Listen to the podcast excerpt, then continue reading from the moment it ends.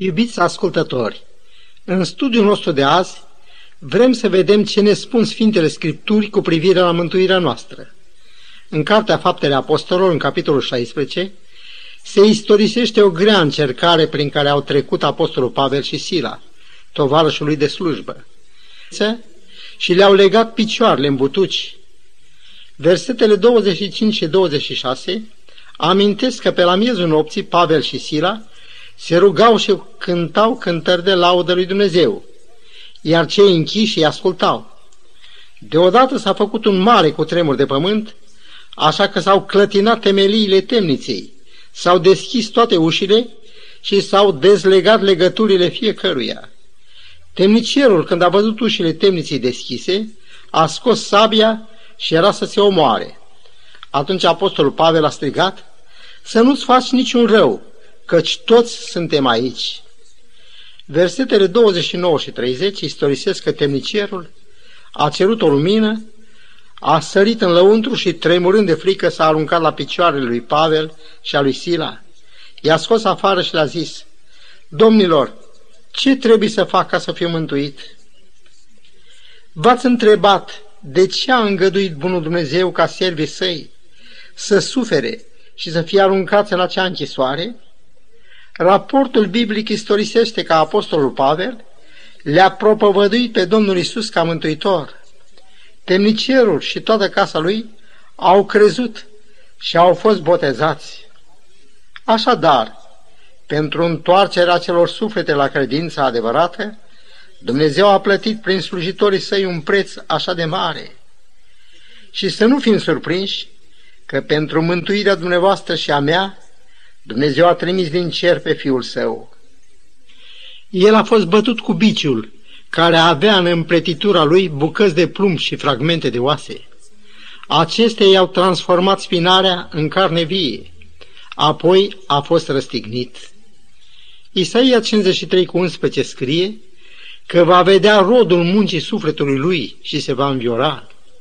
El va pune pe mulți oameni într-o stare după voia lui Dumnezeu și va lua asupra lui povara nelegiuirilor lor. Așadar, când vorbim de mântuire, vorbim de jertfe de tot felul. În Isaia 43 cu 4 citim aceste cuvinte. De aceea, pentru că ai preț în ochii mei, pentru că ești prețuit ce te iubesc, dau oameni pentru tine și popoare pentru viața ta.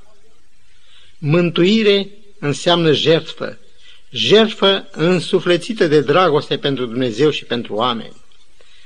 Dar v-ați gândit vreodată ce înseamnă a fi mântuit? Îngăduiți-mi să citesc în a doua Corinteni 5 cu 17. Căci dacă este cineva în Hristos, este o făptură nouă. Cele vechi s-au dus, iată că toate lucrurile s-au făcut noi. Dar veți întreba, cum se poate produce o așa schimbare? Iată răspunsul cuvântului lui Dumnezeu. Voi însă nu mai sunteți pământești, ci duhovnicești, dacă Duhul lui Dumnezeu locuiește în adevăr în voi. Romani 8 cu 9. Așa cum am mai spus, Dumnezeu a iubit atât de mult lumea că a dat pe singurul său fiu. L-a dat ca preț de răscumpărare pentru noi.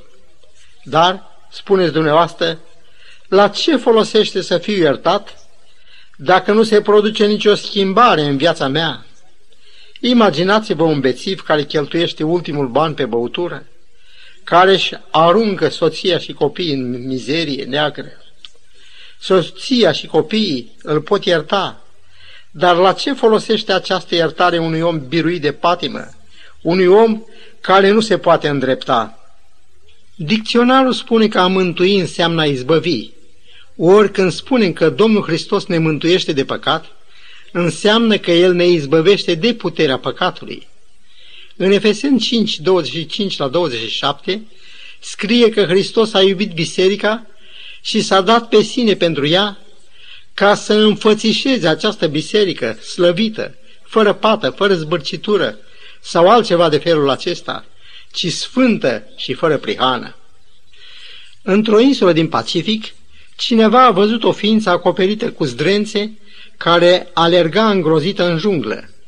Câteva ore mai târziu au reușit să o prindă. După sumare cercetări, s-a constatat că acea ființă cu chip de om, cu părul lung și încălcit, era de fapt un soldat în a cărui zdrențe se putea vedea totuși o uniformă. Acel om nehrănit și cu cicatrice pe trup trăise ascuns vreo 25 de ani în junglă, fără să știe că războiul se terminase. Abia când a ajuns între ai lui și a dat seama că groaza și lipsurile îndurate se datorau faptului că n-a știut că pacea se încheiase. Asemenea acestui ostaș, cea mai mare parte dintre oameni nu știu că pot să vină la Isus, în a cărei prezență nu mai au de ce să se teamă.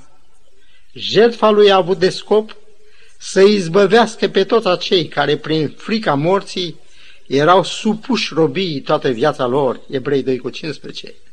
Mântuitorul ne spune, eu sunt calea, adevărul și viața. Chiar în fața Conciliului Național Iudaic, care a condamnat pe Domnul Hristos la moarte, Petru și Ioan, cu un curaj ce a sfidat moartea, au declarat, în nimeni altul nu este mântuire, căci nu este sub cer niciun alt nume dat oamenilor în care trebuie să fie mântuiți. Faptele Apostolilor 4 cu 12. Dar să urmărim lucrarea mântuirii în începuturile ei în viața noastră. Aș vrea să nu uităm că sentința de condamnare la moarte a Domnului nostru Isus Hristos, chiar dacă a fost hotărâtă de către Pilat la cererea preoților celor mai de seamă, are, potrivit Sfintelor Scripturi, o altă cauză. Domnul, prin prorocul Isaia, ne dă o explicație cutremurătoare. Citez din capitolul 53, versetul 5. El era străpuns pentru păcatele noastre, zdrobit pentru fără de legile noastre. Versetul 8 pune această întrebare. Dar cine din cei de pe vremea lui a crezut că el fusese șters de pe pământul celor vii și lovit de moarte pentru păcatele poporului meu? Știm din Roman 6.23 că plata păcatului este moartea. În Ioan 10 cu 15, Mântuitorul spune, Eu îmi voi da viața pentru oile mele. Cu alte cuvinte, el alege să primească o sânda de moarte care ni se cuvenea nouă. Și acum să citim versetul 10, tot din Isaia 53. Domnul a găsit cu cale să-l zdrobească prin suferință. Dacă ne gândim că tot ce a îndurat Mântuitorul din pricina păcatelor noastre, de la agonia cu sudor de sânge din Ghețemani până la moartea pe cruce, ne simțim și noi străpunși în inimă și întrebăm ca și cei de pe timpul apostolilor ce să facem? La această întrebare aș vrea să citez două răspunsuri. Așa cum am amintit deja, temnicerul din Filipi a întrebat ce trebuie să fac ca să fiu mântuit. Pavel și Sila i-au răspuns, crede în Domnul Isus și vei fi mântuit tu și casa ta. Iar Petru, la întrebarea ce să facem a celor ce au rămas străpunși în inimă la auzul celor vestite de el, le răspunde, pocăiți-vă. Să ne oprim puțin asupra fiecărui răspuns în parte. Temnicerului, care era un păgân, i s-a spus să creadă în Domnul Isus. La câte vers- versete mai jos, scrie că s-a bucurat cu toată casa lui că a crezut în Dumnezeu. Dar Apostolul Pavel, care a spus acelui închinător la zei să creadă în Domnul Isus, nu s-a oprit aici, ci în versetul următor, adică 32, scrie că i-au vestit cuvântul Domnului, atât lui, cât și tuturor celor din casa lui. Fără discuție că în vestirea cuvântului Domnului intră și ideea de pocăință. De-al însuși Domnul Isus, în care ei trebuia să creadă, face această declarație. Nu oricine îmi zice, Doamne, Doamne, va intra în împărăția cerurilor, ci cel ce face voia Tatălui meu care este în cer. Dar ce este pocăința? Cum apare ea?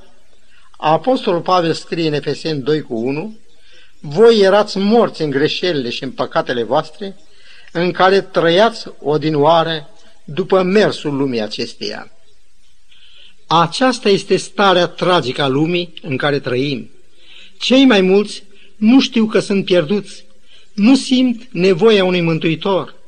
Gândiți-vă la mulțimea care l-a ascultat pe Petru în ziua cinzecimii. Ei nu știau că sunt păcătoși, că aveau nevoie de Isus Hristos pe care l-au lepădat și răstignit. Dar cuvântarea lui Petru a fost ca o adevărată aducere la viață. Și-au dat seama că sunt vinovați, că sunt pierduți, de aceea au rămas străpunși în inimă. Domnul Hristos, vorbind despre venirea Duhului Sfânt, a spus, când va veni El, va dovedi lumea vinovată. Ioan 16 cu 8. Pocăința este răspunsul păcătosului la lucrarea Duhului Sfânt. Pocăință este un cuvânt slavon, pocaianie. În limba noastră avem derivate de la caianie, verbul a se căina, a se plânge. Și tot de aici derivă și cuvântul de căință. Așadar, pocăința este o părere de rău, o căință. Verbul în slavonă are și sensul de a mărturisi. Deci, pocăința înseamnă regret față de păcatele săvârșite și dorința de a le mărturisi și de a le părăsi. Scopul ei este întoarcerea la Dumnezeu a celui pocăit. Apostolul Pavel ne atrage atenția asupra bunătății lui Dumnezeu, întrebând îngrijorat, disprețuiești tu bogățiile bunătății, îngăduinții și îndelungii lui răbdări? Nu vezi tu că bunătatea lui Dumnezeu te îndeamnă la pocăință? Domnul Hristos, în nemărginita lui bunătate, ne-a dat această prețioasă făgăduință. Și după ce voi fi înălțat de pe pământ, voi atrage la mine pe toți oamenii. Iubirea lui fără de margini, desfășurată la Golgota, este argumentul suprem în favoarea întoarcerii noastre la Dumnezeu. La cruce s-a plătit prețul răscumpărării noastre. În 1 Ioan 1 cu 9 scrie că dacă ne mărturisim păcatele, El este credincios și drept ca să ne ierte păcatele și să ne curățească de orice nelegiuire. Prin sângele Domnului Isus, noi nu suntem numai iertați, noi suntem achitați.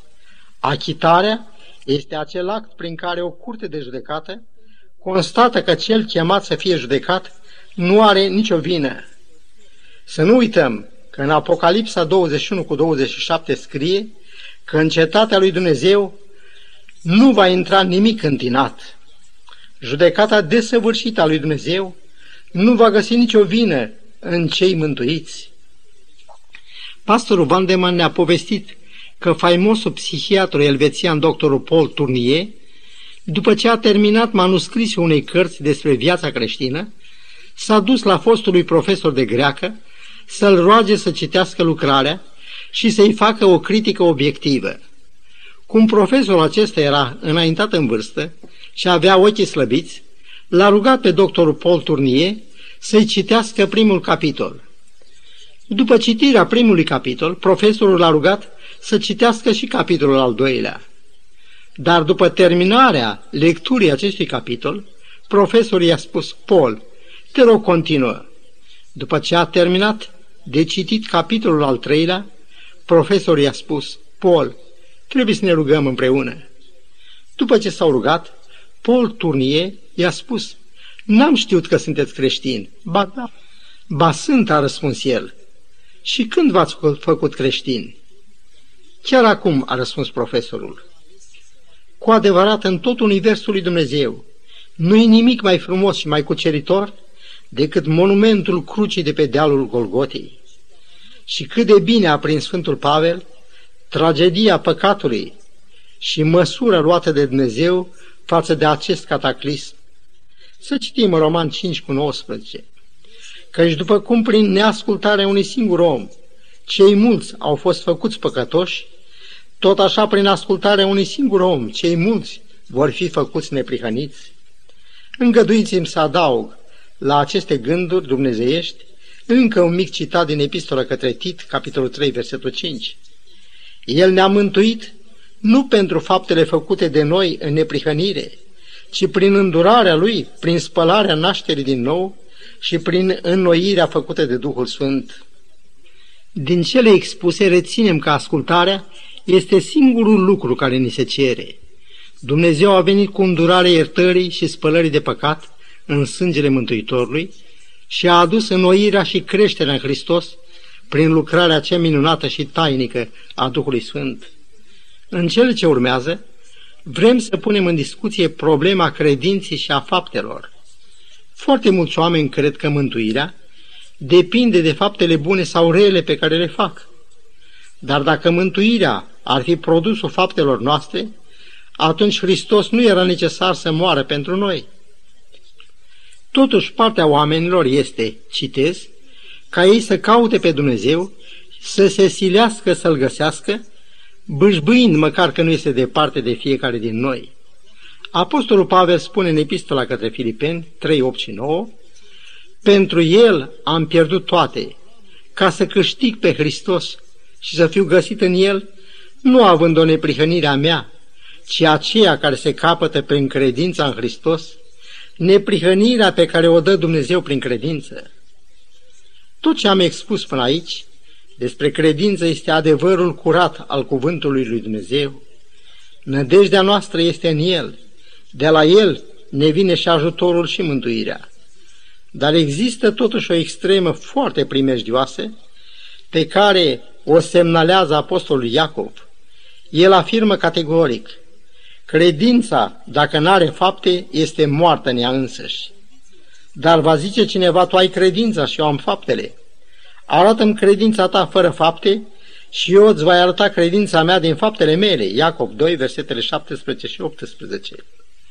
Dar să ne gândim la scena judecății de apoi descrisă în Matei 25, când împăratul va zice celor de la dreapta lui, Veniți de moșteniți împărăția care v-a fost pregătită, căci am fost flământ și mi-ați dat de mâncat, am fost străin și m-ați primit.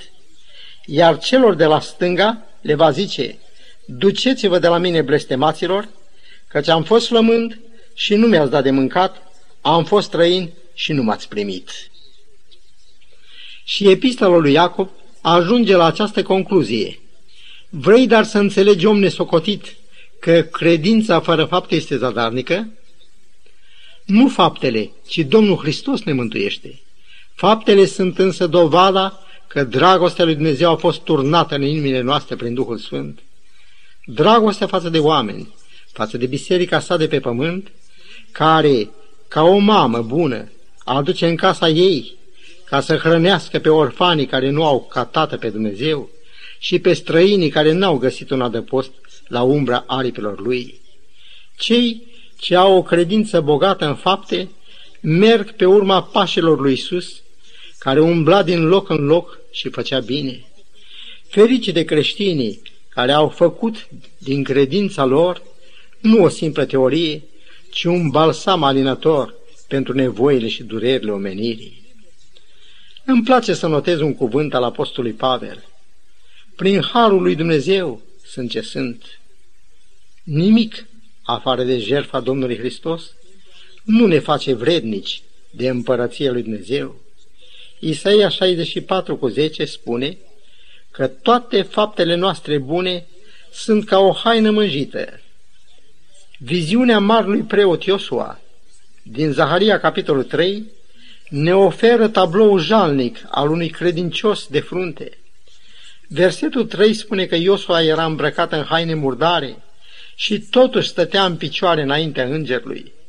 Iar îngerul a zis, dezbrăcați-l de hainele murdare de pe el. Apoi a zis lui Iosua, iată că îndepărtezi de la tine nelegiuirea și te îmbrac în haine de sărbătoare. Hainele murdare reprezintă întinăciunea adusă de păcat. Iertarea păcatelor este îmbrăcarea cu haine de sărbătoare. Hainele de sărbătoare cu care a fost îmbrăcat reprezintă dreptatea Domnului Hristos atribuită nouă prin har dumnezeiesc. Isaia 61 cu 10 scrie, Mă bucur în Domnul și sufletul meu este plin de veselie în Dumnezeul meu, căci m-a îmbrăcat cu hainele mântuirii, m-a acoperit cu mantaua izbăvirii ca pe un mire împodobit cu o cunună împărătească și ca o mireasă împodobită cu juvaierul ei, traducerea engleză. Sub forma acestui tablou minunat este zugrăvită lucrarea sublimă a mântuirii noastre și liberării noastre de puterea păcatului. Așa cum Duhul Sfânt a făcut pe Domnul Hristos părtași firii omenești, la fel ne face părtași firii dumnezeiești. Lucrul acesta este o taină tot așa de mare ca și întruparea Domnului Hristos. În a doua Corinteni 3 cu 18 scrie că noi toți privim ca într-o oglindă slava Domnului și suntem schimbați în același chip al Lui, din slavă în slavă, prin Duhul Domnului. Dar cine poate descrie slava la care vor fi părtași copiii lui Dumnezeu? Privind la măreața transformare, care va avea loc în noi și în jurul nostru, Pavel o descrie și compară cu ceea ce ochiul n-a văzut, urechea n-a auzit și la inima omului nu s-a suit. De aceea Marele Apostol Pavel încurajează pe credincioși și prinși în luptele credinții cu aceste cuvinte. Eu socotesc că suferințele din vreme de acum nu sunt vrednice să fie puse alături de slava viitoare, care are să fie descoperită față de noi. Dacă îngăduim Domnului Hristos să locuiască în inimile noastre prin credință, dacă am pus temelia caracterului nostru în dragoste și dacă Duhul Sfânt ne conduce, nu avem de ce să ne temem. În liniște și încredere în Dumnezeu va fi tăria noastră. Credincioșia Lui va fi scut și pavăză pentru noi. În Tit 3 cu 7 scrie, pentru că, odată socotiți neprihăniți prin harul Lui, să ne facem în nădejde moștenitori ai vieții veșnice. Scumpul meu prieten, privește la Isus, darul lui Dumnezeu, privește la suferințele îndurate de El pentru tine. El a murit ca tu să trăiești. S-a dezbrăcat de slava sa și s-a făcut asemenea ție, ca tu să te poți îmbrăca în slavă, în nemurire și să fii asemenea Lui. Dar să nu ne despărțim înainte de a mulțumi lui Dumnezeu. Părinte Ceresc, cu bucurie și recunoștință am venit să ne închinăm înaintea Ta și să-ți mulțumim pentru jertfa Domnului Hristos. Ajută-ne, te rugăm, să avem credință, să vedem fața Ta și scumpa Ta împărăție. În numele Domnului nostru Isus Hristos. Amin.